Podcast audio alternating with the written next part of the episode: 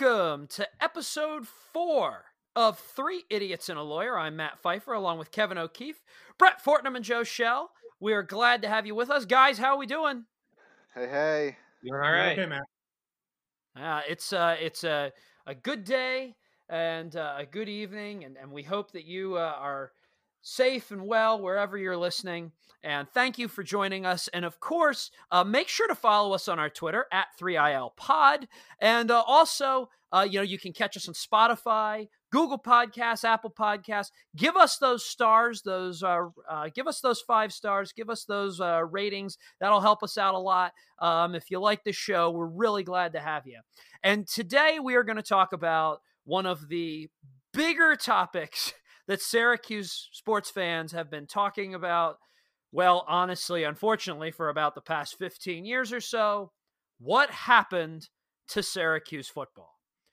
Anybody who has uh, been a Syracuse fan long enough um, knows that this is a program with a lot of great history. It's a program with 679 wins in its history. It's 30th all time on the wins list in college football. It has been to 26 bowl games. It's won most of those bowl games. But anybody would know that uh, things got a little sour uh, the past 15 years or so. But before we get into that, let's just take a little trip down Glory Road. New Year's Day of 1960, a new decade, a new year, a new month, and the number one team on the nation's pigskin hit parade, Syracuse, meeting a tri-champion of the Southwest, University of Texas in Cotton Bowl in Dallas. Syracuse out to salve the memories of an old wound suffered in their same Cotton Bowl three years before. Syracuse has scored an undefeated season, and the team carries Ben Schwartzwalder off the field. The Orange Men, fourth ranked, undefeated. The Tigers, number six in the nation. Today, in the USF&G Sugar Bowl on ABC Sports College Football. Syracuse with a major upset. Syracuse, 38-21. The Orange Men led all the way. And that will do it as the Buckeyes are powerless to stop the clock now. And a tremendous first year for Coach Pasqualoni, the successor to Dick MacPherson. As the Orangemen of Syracuse complete Pasqualoni's first season with a 10-2 record. The Ohio State Buckeyes on the road for the first time this year and ranked number 21 in the nation. They're unbeaten at 2-0, but they're in the unfriendly confines of the Carrier Dome tonight to take on the 8th-ranked Orangemen of Syracuse. Syracuse not afraid to dream of a national title, but Ohio State another team in their way. Good afternoon, everybody, and welcome to the IBM OS2 Fiesta Bowl. Here in the Valley of the Sun, the Syracuse Orange Men against the Colorado Buffaloes, and you could not ask for finer weather. And that was fourth down. And so that means that Syracuse will take over and now needing only to run out 16 seconds to win it. Now, the Orangemen out of the locker room and preparing to come out. 7-0-1 in their last eight bowl games. Outright Big East champions for the first time. Here come the Orangemen. The last play of the game. McNabb throwing the other way for the tight end, Brominski. He's got it! Wow! I don't believe it. Syracuse wins the Big East Championship 66 to 13 for Miami. While and Jim Brown conjure visions of Syracuse excellence past, the name Donovan McNabb can now be permanently etched in the orange list of legend. It's Syracuse in Florida, in the 65th annual FedEx Orange Bowl Classic.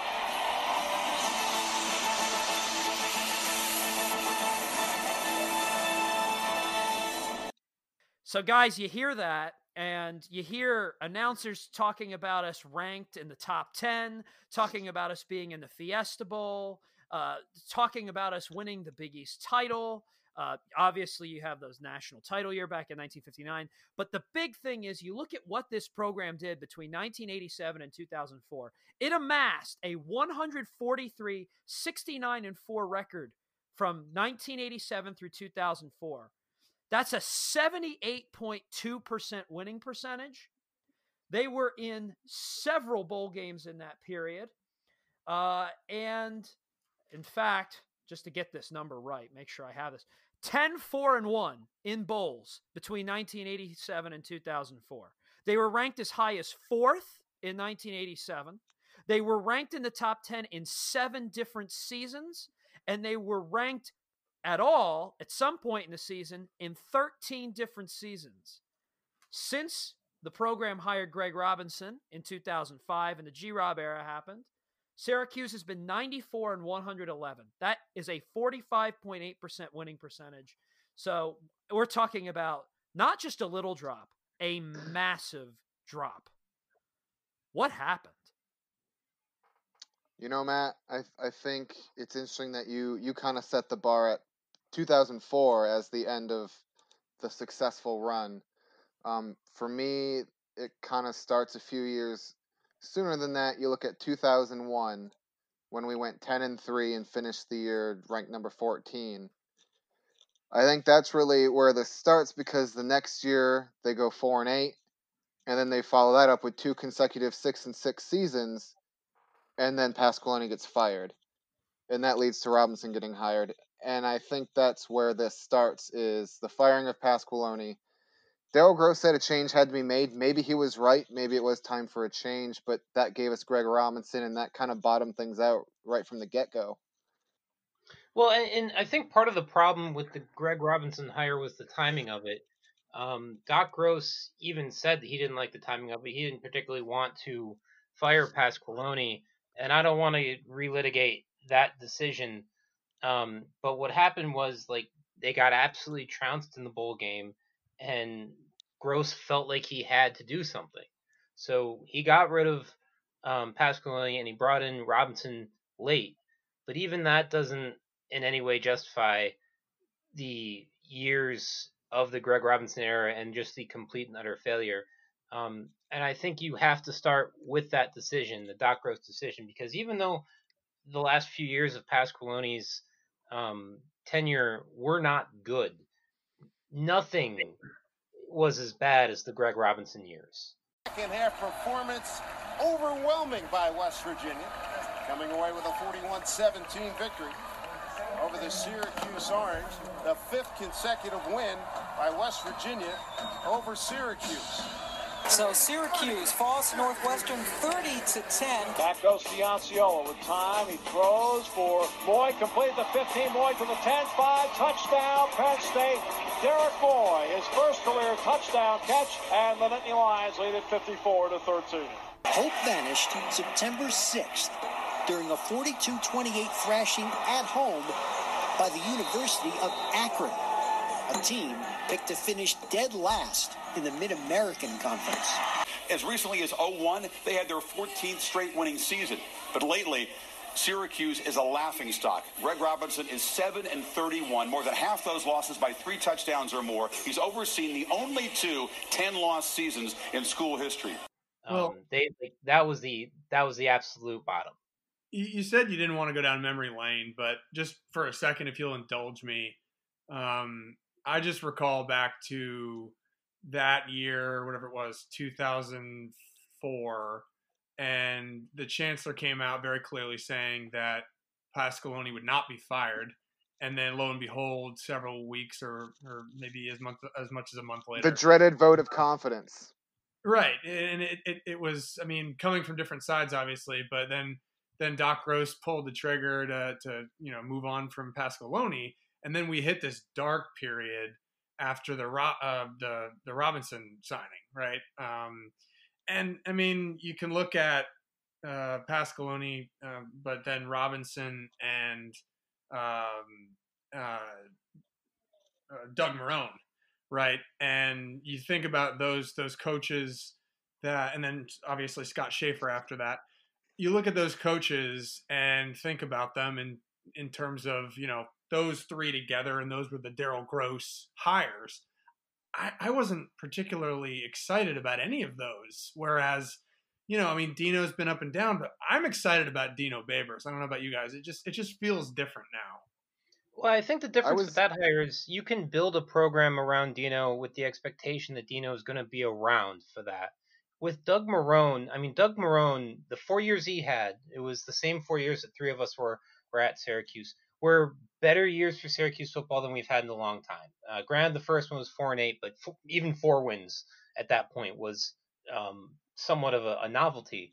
But I don't think there was ever an expectation, despite Marrone calling it his dream job, that Marrone was going to stick around all that long. He he was always an NFL coach. He was always going to be an NFL coach, um, if not at the head coach level, um, at some other, um, you know, probably as an OC or something like that. Um, and you know, I, I enjoyed him while he was there. I enjoyed him when he was in Buffalo, and I wish him nothing but terrible things now after the way he left both of those. But I mean, Doc Gross could not have went. I'm going to hire Doug Marrone, and this guy is going to build the program back up in perpetuity. It yeah. could be considered kind of as just a he, he saw us as a stepping stone, right? Which would would explain why he coached the way he did. You know, I, I feel like he a lot of times just played those games where we were always going to lose. He played them to lose by two touchdowns, right? Whereas I want a coach that's going to go for broke and try to win that game. And you've already seen Dino beat a team like Clemson. And Dungey takes one more knee. The Orange pour out onto the field. It's the biggest upset in the Carrier Dome in more than 30 years as the Orange lead the entire game and hold off the defending national champions. They beat Clemson, winners of 11 in a row. The final score is the Cuse 27, Clemson 24. And and you know compete against Clemson, you know, uh, several of the times that we've played them during his tenure. But I feel like Dino is definitely Dino is definitely more aggressive in his play calling and more aggressive in how he he plays these teams. And sometimes and sometimes look, when you play aggressive, sometimes you get burned. And certainly Dino has been burned a couple times playing really aggressive, but you get those wins like beating Clemson, like uh, well, several of the wins in 2018 uh, you know, you play aggressive, like against North Carolina, that close game that went to overtime, North Carolina State, a back and forth game, and you get those wins. Um, you know, I think this year, and I know we've talked about this past season, I still think a lot of that was the problems on the offensive line and Tommy DeVito getting used to being a, a starter, which is just a different situation. Um, but I think the program, and I think a lot of Syracuse football fans are viewing as the program is at least now moving in the right direction. You've now, and this is crazy to think about, guys, you now have the longest tenured coach at Syracuse since Paul Pasqualoni. We're going into year five of Dino. Or uh, is it year five? Year six? Um, yeah. Uh, year yeah, 15, five of Dino. 17, 18, 19. So this will be year five. This will be year five. Yeah, yeah exactly. So it is. It is the longest tenured coach um, Syracuse has had since Paul Pasqualoni. And it, and you know what? what when what, you, yeah, we, well, I was just going to say when you have that constant changing, that doesn't help either because that certainly doesn't help your recruiting and and everything. Yeah, I, I think what what really helps us is that I think Dino is a lot older than people realize, and for a guy to just be getting his first Power Five head job, he's what? He's like sixty. so he's it's more likely that uh, I mean that's a simple Google search. We could do that real quick, but I think it's more likely that he's at a point in his career where he might stick around longer than someone else would. But I think Doug Marrone was fifty-eight. Yeah, so I think Doug Marrone was the right guy at the right time. Who else is going to take that job, inherit that team, other than someone who needs to beef up a head coaching resume? But he did yeah. a damn good job. Honestly, the five and seven team might have been better than the eight and five teams. That was just a sad crumbling of a season, but that five and well, seven team was actually really good too. I, I wasn't trying to say that uh, Marrone didn't have his moments. He totally did. I mean, I, yeah. he beat West Virginia damn near every. He's a very good head coach. I mean, we we were we owned West Virginia. I remember particularly there was one season, I think it was 2011, where uh, they won the first five games, one of them against Louisville, who was really good that season, and we, we beat them, and then obviously we lost out. Five and two. We went five and two. We lost in there. That we beat, was, we beat Louisville, was... right? And I so I know there were a bunch of Louisville, West Virginia teams that, that you know were, were on the radar, and they were they were good teams. Um, but I mean, I don't know. I just the, the, the coaching style just didn't really excite me. You know, I, I just you saw a coach. It was it was very conservative at times, mid, and you're right. He did quarter, he did you know, he did pl- punt on fourth down, fourth and two, and he'd punt. You know, and yeah he did coach touchdowns. he did coach to win those games that you probably weren't going to win, but they ended up being competitive. Yeah, he'd he'd coach them to just barely lose it. Right. But I think the question we have to be asking is why is Syracuse no longer capable of sustained success? Um, and I think that that one you have to look at the Greg Robinson hire, then two you have to look at the decision to take a head coach you knew you couldn't build that program around. And to and, and let's for a moment go back to the Greg Robinson hire. Um, as Doc Gross tells it, um, Pete Carroll gave him two names, Bo Pelini and Greg Robinson. And um, I I forget who Bo Pelini was the defensive coordinator of. I think kind of want. I think it was LSU or something. He was the Um, LSU and they got blown out by and USC in a bowl game. but he's he's just not a good head coach. Neither is Robinson.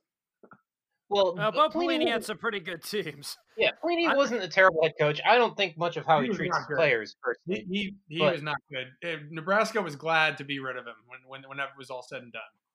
But the in in to to bring up Nebraska, the other guy, Nebraska just fired Frank Solich um, when Uh. Syracuse was looking for a head coach.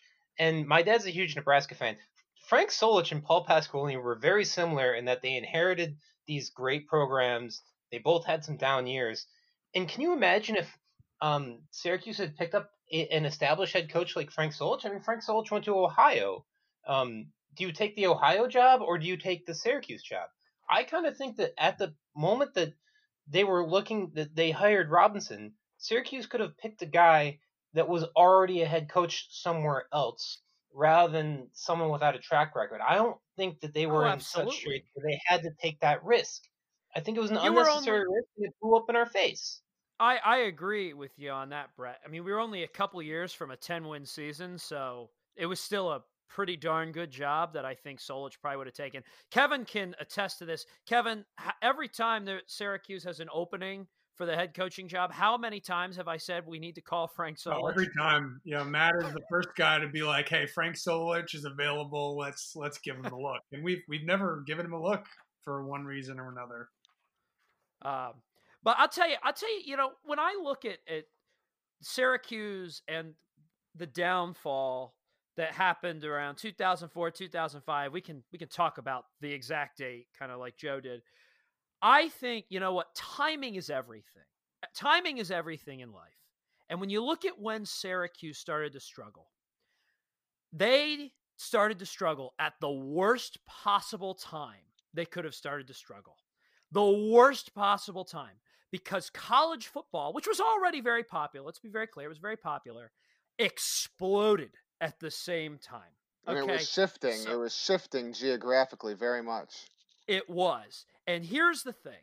You know, college game day in the early 2000s really started to become a phenomenon to itself, right? They started traveling to campuses in the 90s, but really in the 2000s, it became its own entity. It's part of the college football landscape now. College football final debuted in 1999, right? So ESPN's really putting in the money on this. In 2005, ESPNU debuted. The the college football video game franchise got more realistic and more detailed in that time with things like Xbox, PlayStation 2, Xbox 360, et cetera, et cetera. The internet is exploding, right? You have people are following recruiting better. Scout.com, Rivals, Max Preps. They're putting together these lists. People are now following uh, the recruiting process like they never have before. YouTube, everyone's favorite place to get highlights, comes out in February 2005.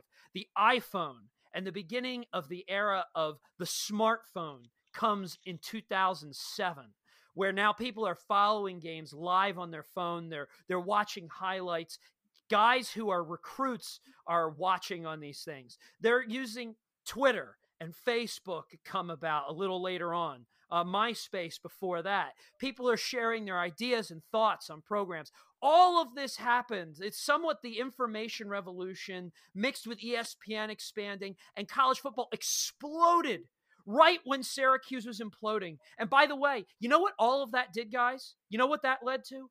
The greatest arms race in the history of college football and maybe in the history of American sports. Now, every team's out there, every college is out there building upgrading their stadium, building new facilities. The the um, according to Newsday, the the compensation for college football coaches from 2007 on uh, it grew something like 75 percent. The money being poured in just increases because now all the eyeballs you're getting, and all of this happened when Syracuse football hit its worst period in history. And, and, and the one thing that you didn't mention there, Matt, was the fact that this was also in the middle of the conference realignment. You you lose Miami and Boston College and the money that they bring in, and all of a sudden, even though the Big East, you know, a- after they lost those programs, was still relevant and was still BCS bowl eligible, it was always kind of the ugly stepchild to the ACC um, and and the SEC and and the Big Ten and the Big Twelve. It wasn't ever thought of as on that same level. Um, and now you have Syracuse struggling in you know the the least of the Power Five. Um, you know they're not getting the eyeballs. They're, it's almost impossible to get the recruits. And I think it like in, in one sense we all want to blame Greg Robinson because there's a face, and we can go, he did it, and Doc Gross hired him, and it's Doc Gross's fault. But I think that you do have to consider all of the outside forces, and the timing just stunk. And it was a matter of the, mm-hmm. the everything that you were talking about, Matt, with the information um, eh, revolution, mm-hmm. coupled with the conference realignment, and it just it was the wrong time for a, a program in the Northeast to struggle. And, and you can look at what Doc Gross did after that period, right? So, make obviously the Robinson hire was disaster, but you can look at what he did after that, and that's you know bringing things back with Marrone, and then you know rebranding us as New York's college team, and you could go either way on whether it was a good decision to schedule all these neutral site games at MetLife against teams like Penn State, USC, which we always got blown out. But I, I always USC not game was competitive. USC game was competitive. Yeah. But we were 42 games that we're, we're probably not going to win, right? And that that's what brings me to the point of uh, during that period, it always felt like we scheduled homecoming for our biggest game of the year because that's the only way we could bring fans in. You know, we, we couldn't schedule a cupcake team and pack the stadium, so we'd have to, you know, play against Clemson or or you know, I mean, during that time, um, some of the other Big East teams, and and you know, the the move to the ACC is really that was just Doc Gross deciding to get off a sinking ship. I think any athletics director would have made that decision. Um, They either but, uh, moved or they'd have, they'd have been left behind. Yeah. yeah, and I don't want to make it sound like an indictment on on Doc Gross or or, or whatever, but I, I do think that that was a he made some pivotal decisions that you know one way or the other uh, impacted the program significantly during that that period where we became New York's college team. Which I don't really know if we need to be New York's college team. I mean, it's kind of a de facto thing. I want to I want to touch on a few things that you guys have mentioned. First of all, I agree with you, Kevin, in that I think we scheduled ourselves out of a couple of bowl games over the last ten years. Um, while as a fan, it was great to go see us play a brand name team at a big football stadium. Like those are games that could have been winnable non-conference games and could have gotten us to six wins some of those years. Um, the scheduling was really a, a big, big downfall, and we're still trying to stop doing that. Um, but a lot of that was that was Daryl Gross's whole approach was the branding and the marketing, and like you said, the New York's college team. I mean, but even with that, I mean, a lot of him doing that is why we were able to procure enough funding for like the new football facility. Um, so I think we owe Daryl Gross a lot for that. I think we owe him a lot for joining the ACC. Um, even in the first year of us being in the ACC, our TV d- income from the new ACC TV deal was a $17 million increase over the old Big East deal. And that was before the ACC network was a thing. Um, And then earlier, Matt had touched on recruiting. Or Brett Brett mentioned recruiting, and Matt touched on the lack of continuity because of all the coaching changes. And I think that's kind of where the whole thing comes down to. All these factors boil down to recruiting. If you don't have the talent, you're not going to win. The 2001 recruiting class, um, which was the last time we, we had had like a big winning season, that was the 10 and 3 season. That recruiting class was ranked 29th nationally, according to 247. I looked at 247 for all this. Um, then you go to 2005, which is the transition year from Pasqualoni to Robinson, that class drops to 64. And they lost Ray Rice. And they lost out on Ray Rice. Was that because of the coaching change? Yeah, Ray, Ray Rice had um, given an oral commitment to Syracuse, and after Pasqualoni was canned, he went, "Nah, I'm I'm out." Yeah, and it, it was absolutely because of the coaching change. So anecdotally, it's a little even further evidence. I want to keep going. 2009, the next coaching transition, after Robinson had already bottomed out the program, and you double that with a coaching change, that recruiting class was ranked 92nd nationally. Um, so Dino's finally gotten us to a point where our recruiting is coming back up, but we're still kind of stuck in that 50s and 60s ranked nationally recruiting classes we've never really been able to fully recover from bottoming bottoming out at a 90th ranked recruiting class. I think all these factors boil down to recruiting. The talent hasn't been there. The better coaches get more out of the players. I think that's what you saw with those Marrone teams and what you saw now finally with Dino's teams. But if you can't improve the recruiting, you can't really dig out any further than what we've been able to do. The the uh, the Camping World Bowl team probably overperformed quite a bit compared to its talent and that's kind of where we're at right now. To have a season like that, your players have to outperform their talent, and we haven't been able to really build that talent pool back up. And, and interesting... I, am going to disagree with you a little bit on the Doc Gross point because I I think he made three coaching hires that all contributed to us not being able to have the sustained success that we need. I think Kevin's right that the the move to the ACC was um, something so obvious that anyone would have done it.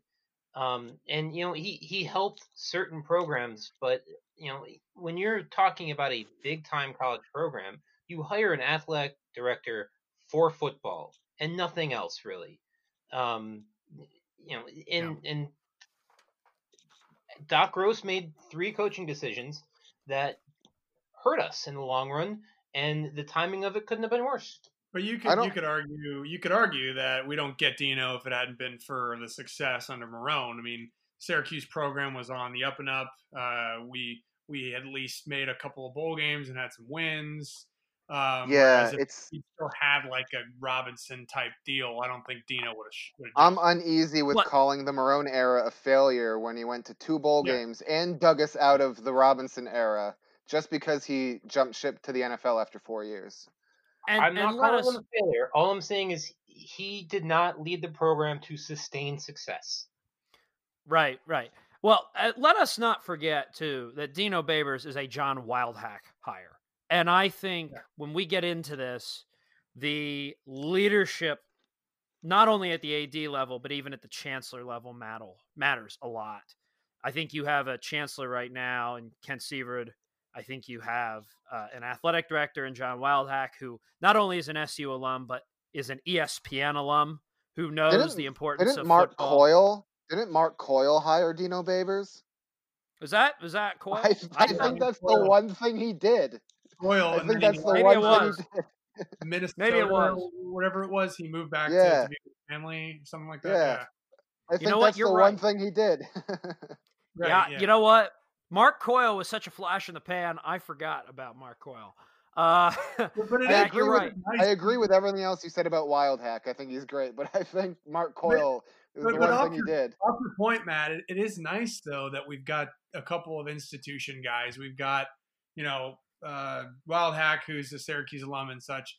And my hope is that Dino becomes that institutional presence of, uh, you know, he just kind of has that way about him. He just excites players. You know, and we were talking about, uh, you know, off off air. We were talking about uh, uh, Ed Orgeron, right? He, he's he's not quite an Ed Orgeron. Uh, no one's an Ed Orgeron. You know, we're gonna go back to. We got a nice week. I got I got Kelly and my three boys with me. Uh-huh. We're probably gonna get a ham sandwich or maybe some boudin or something. Go to bed and wake up tomorrow and do it again.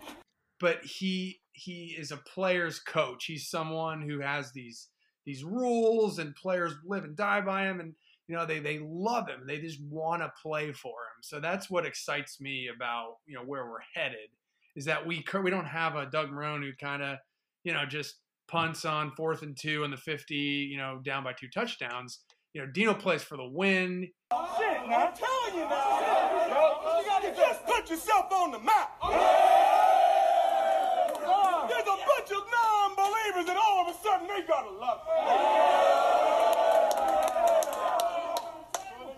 Hey, remember who was with you in the beginning. Remember who was on the train. But doggone it, ain't it good to be winners again He just excites guys. He gets fired up. He's more interesting to listen to in press conferences. Those are also coaches who understand the importance of engaging the community as well, which I think, especially for a school like us, you're not going to get any sus- sustained success if you can't engage the community.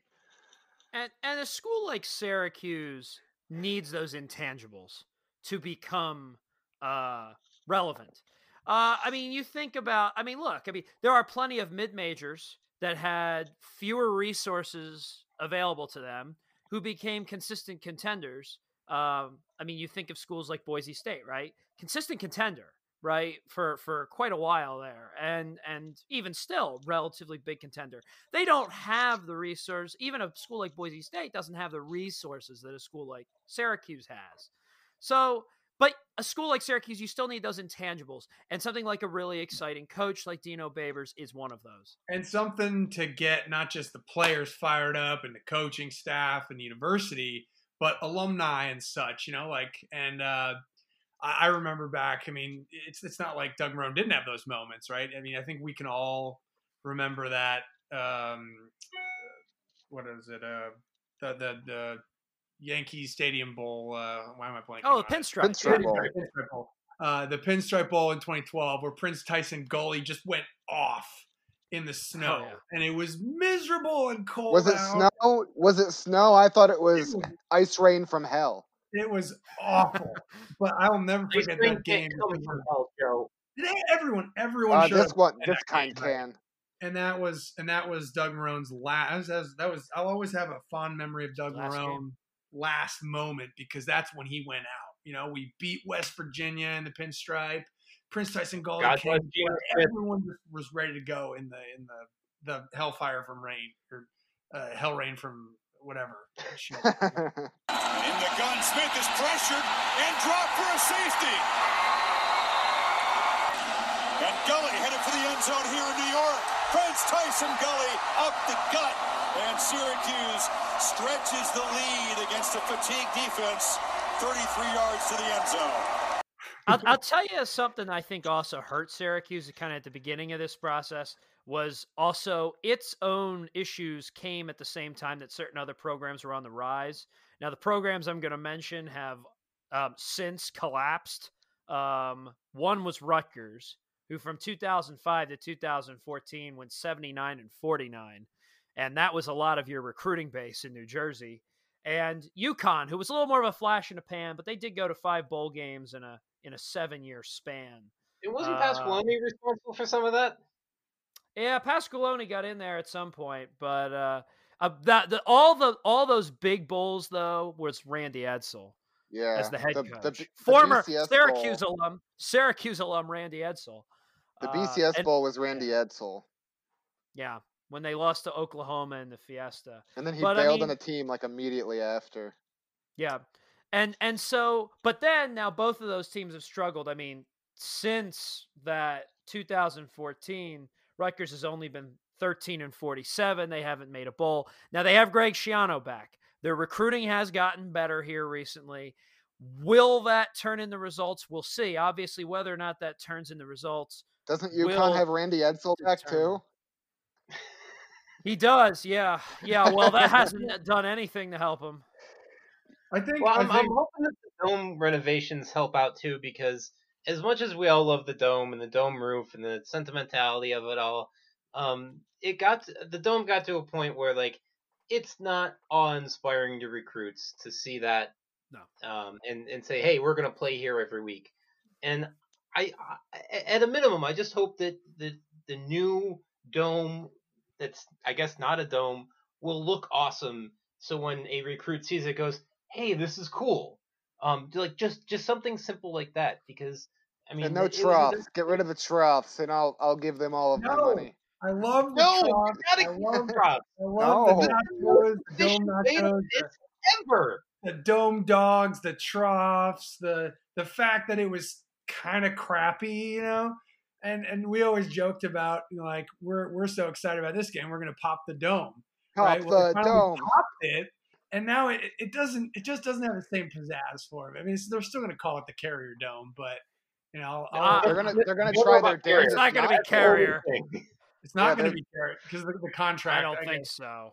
No, I- the- but the, no Carrier. Carrier. has- to decide that. Yeah, they have So whoever the lawyer in this group is will have to Yeah, look they've got a that. long time contract on the. It's forever, but they're trying. yeah. They're trying to legalize their way out of it. I mean, Matt Oh. Matt could probably touch on this, but um, well, I'd have to take a Spoiler alert. closer look at the. Yeah. Yeah, I'd No, no, have no, to take it away. Okay, I we won't. made it it to away. episode four. Wah, wah. and the show is over forever. This is it, folks. Also, the windy doors. I had to mention the windy doors. That was my favorite thing about going to a game when I was like six. It was awesome. You Yeah, got the the, windy, airlock. you know. Yeah, I mean, I I think Brett brings up a really good point though here, um, and it does kind of go back to that thing I was talking about earlier about the arms race. The arms race in college football is real, and the updating that stadium was absolutely required.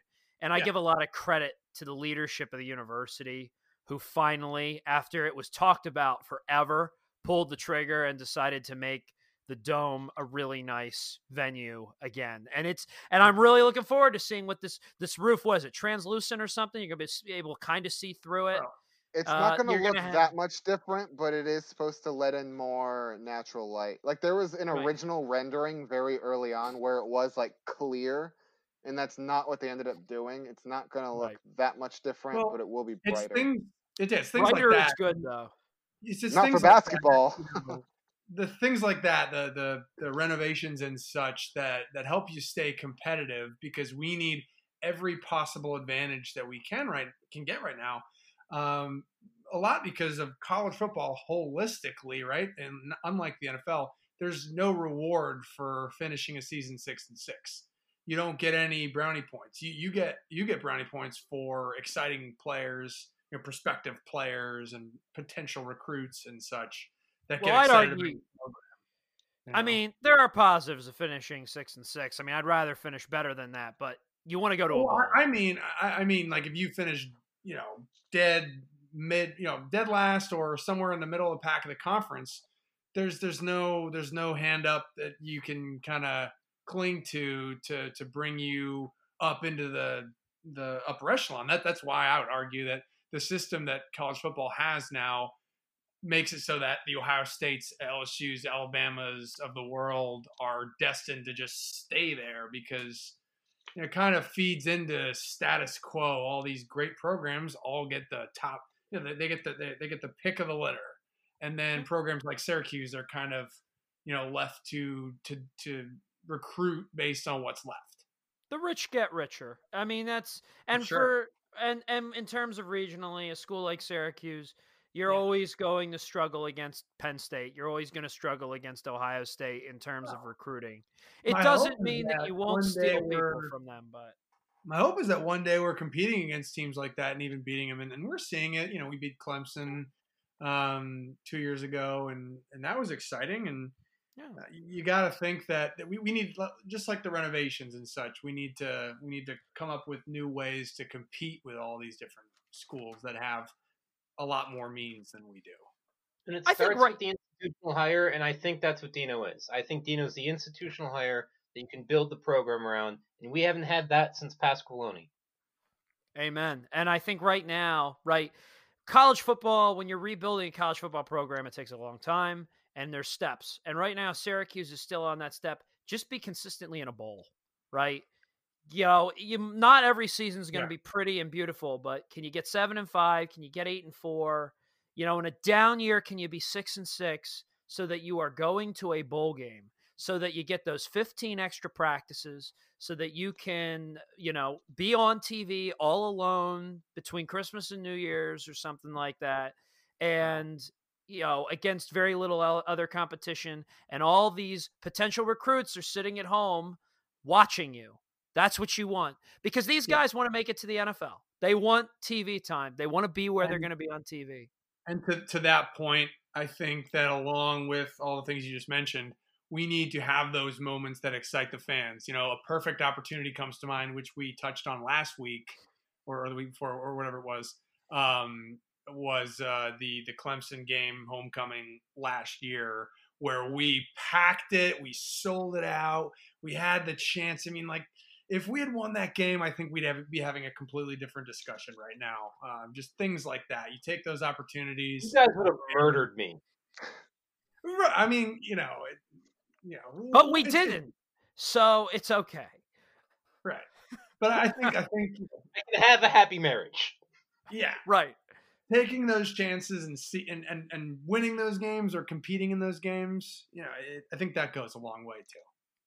The one single person uh, in this conversation, um, and and that means I'm not married nor am I engaged. Uh, will declare that my wedding, whenever that is, will be a spring wedding or a summer wedding. Yeah, just in case you didn't tune in last week, Brett's wedding was on the same day as the Clemson Syracuse homecoming game, where I think I had a lot of think first. people who went to that wedding made a profit on their ticket, and it was not a good game anyway. So at least you have that. It all worked out. Made a lot of I money had on that ticket. My options were very limited. Well, see, I know that if I get married on a fall Saturday, I will inevitably be wondering, and, it- and if Syracuse is playing, I will inevitably be wondering what the score is, and I can't do that to myself or Matt, whoever my no, significant other will be, No, you won't. Trust me. because I'll die if I do. Because No. all your all your friends will be shouting the score at you the whole day anyway. right, right. I, Well, that's I. I, not not to get too sentimental, but on the day you get married, it. I mean, I would never do it uh, when the World Series was happening, obviously, because I, I do have standards. But um, What? it's it, it's the only time in your in in, in my life where it- there's a day that sports doesn't matter. Although I will add that my my wife, a Oklahoma alum,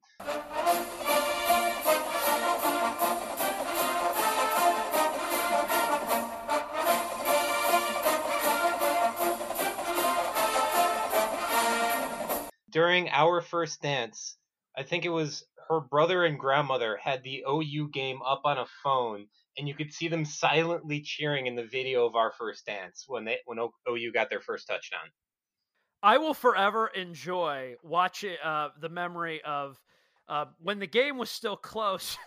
Joe had the game on his phone, and Joe and his wife Ashley, and Joe is dancing with her and pushing her closer to the table so he can see the game as it's Why not? happening. He just had a crick in his neck. He just had like a Right. super crick in his neck. the I whole hope Matt. Ashley's not listening to this.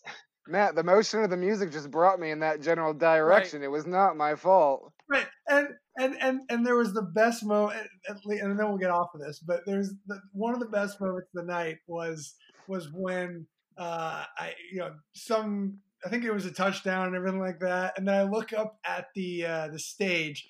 And Matt is like leading a congregation of people watching the game, and they're all like touchdown. and, then it, and it came with a, a whole like dance configuration and such afterwards. Indeed, indeed, I was having a fun night. It was it was a good time. Um, well, I think that's pretty good to end this conversation on. I think at some point we're going to have to maybe do another podcast. We'll talk about solutions and things like that, and what what the next step might be. Uh, that'll certainly be a, a lot of fun to talk about. But you know what we need to talk about? Well, first of all, first of all, I, I've, I've, I have been told by one of my co-hosts I am required to bring up a Twitter poll that happened in the past week. involving Syracuse basketball, and Kevin is declaring victory in the Twitter It's poll. a tie. It was a tie. Eight I don't know. to If you look on my Twitter feed, it says 50-50, but there's a check mark next to my name or next That's to the. Uh, indicating your vote. Mine says the same I- thing I- for me. I, I don't know. The jury's still out. We'll, we'll never know. This is I'm about go who was and do the actually more here and just wrong. say Joe's an idiot. Well, what we should at least explain. So this Twitter poll was about who was more wrong by when we did our 21st century Syracuse basketball starting five. Uh, if I remember this right, uh, Kevin left out Carmelo Anthony and Joe left out Gerry McNamara. So we asked the- our followers to vote who was more wrong, and it ended in a tie. So So we need Brett hates them both, so it's okay. No, no, no, no. I, to to be clear, I'm very much on one side here. Joe is wrong. Well, there you have it. So, but this is also a good time to segue into our favorite continuing segment. It's also the only segment we've actually run every week. Uh, what made Brett mad this week?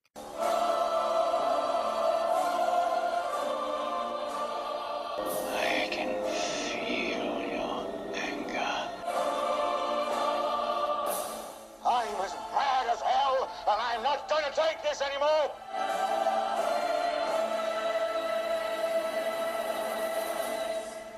All right, so you know what that sound means. It's time for what made Brett mad this week.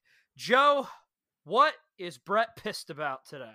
Uh, let's see. I'm going to say it's baseball related. I'm going to say Brett doesn't like the notion of Major League Baseball reorganizing the divisions. Oh, crap! You you stole my exact one.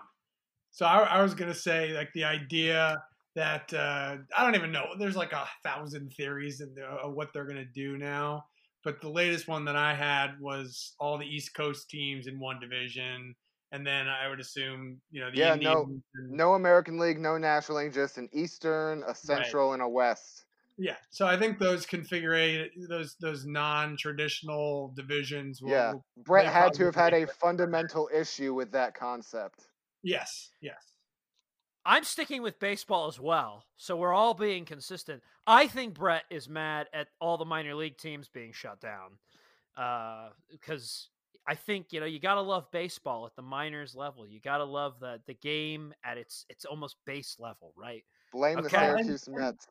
Yeah, and they were they were already cutting down on minor league teams before this whole pandemic started. So you now now we got no minor league baseball whatsoever, you know, which is just Right. bummer. But but now they've I believe approved the plan to like cut however many teams. It's a it's a ton ton of teams getting cut. All right, Brett.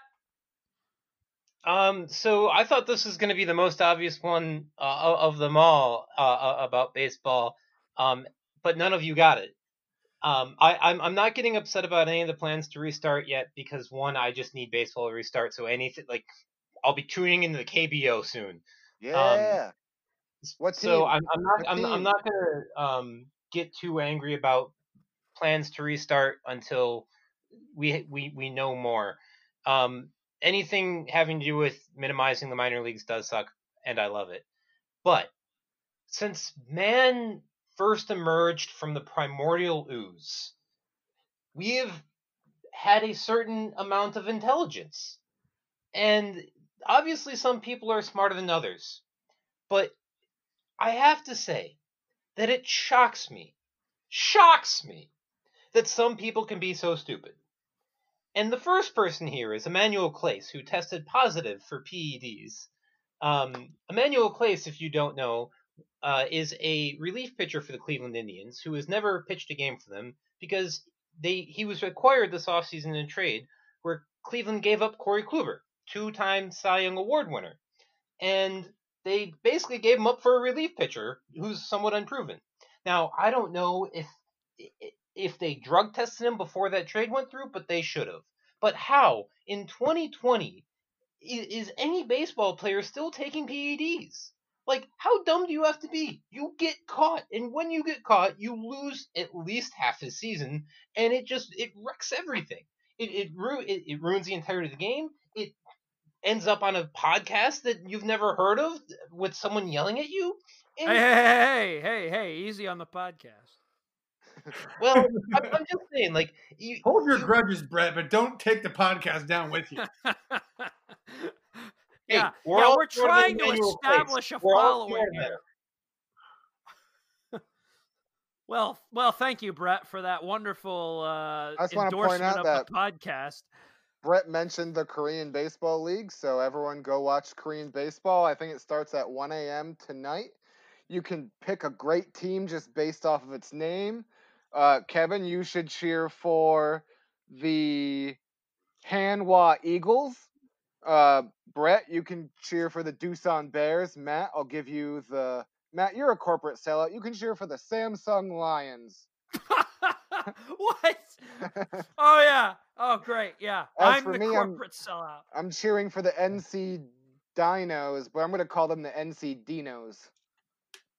I think we need to do a fancy uh, baseball draft tonight. Well, that'll hold us over until that'll hold us over. The Korean Baseball League will hold us over until NASCAR comes back. Right, Matt? Two weeks. I am excited. I am ready. All right. Hey, golf yeah, is coming back. It is coming back. That's exciting as well. I won't be able to use my club, but I'll be able to watch other people do it. There you go. Well, you know, whatever, whatever can get us back to, at least, yeah. I mean, I, I'm really excited about NASCAR coming back. Anybody doesn't know, I'm a big NASCAR fan. So, um, but yeah. So that is the end of episode four. And uh, unlike what Brett said, you should listen to us. I, You I should- never said you shouldn't listen. I just said we've never been heard of. Right. Follow us on well, Twitter. You should. Follow should us on follow us- Twitter. Yeah.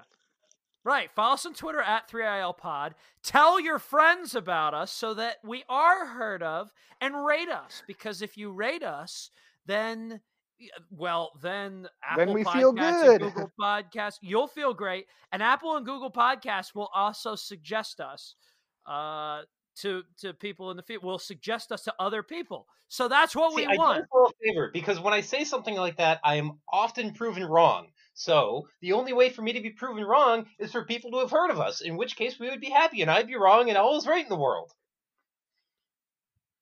All right, thanks, Brett. All right, so that is the end of episode four. All right, Brett Fortnam, Joe Shell, Kevin O'Keefe, I'm Matt Pfeiffer. Thanks for listening, and we'll see you next time. Thank you.